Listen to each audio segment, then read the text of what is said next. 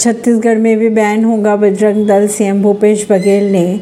कहा? कर्नाटक में कांग्रेस के घोषणा पत्र में ऐलान किया गया था कि अगर सरकार बनती है तो, तो बजरंग दल पर पाबंदी लगाई जाएगी। अब यह मामला छत्तीसगढ़ तक पहुँच चुका है और सीएम बघेल ने दिया बड़ा बयान। कर्नाटक विधानसभा चुनाव से पहले कांग्रेस ने घोषणा पत्र जारी कर दिया जिसमें बजरंग दल पर पाबंदी लगाने की बात की गई। कांग्रेस ने यह दावा भी किया कि अगर कर्नाटक में सरकार बनती है कांग्रेस की तो बजरंग दल जैसे संगठनों को बैन कर दिया जाएगा।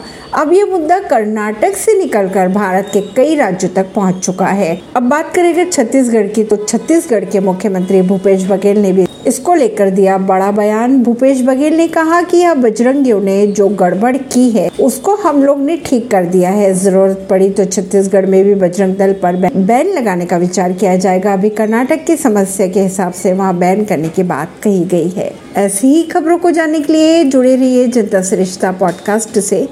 परवीन अर्शी नई दिल्ली से।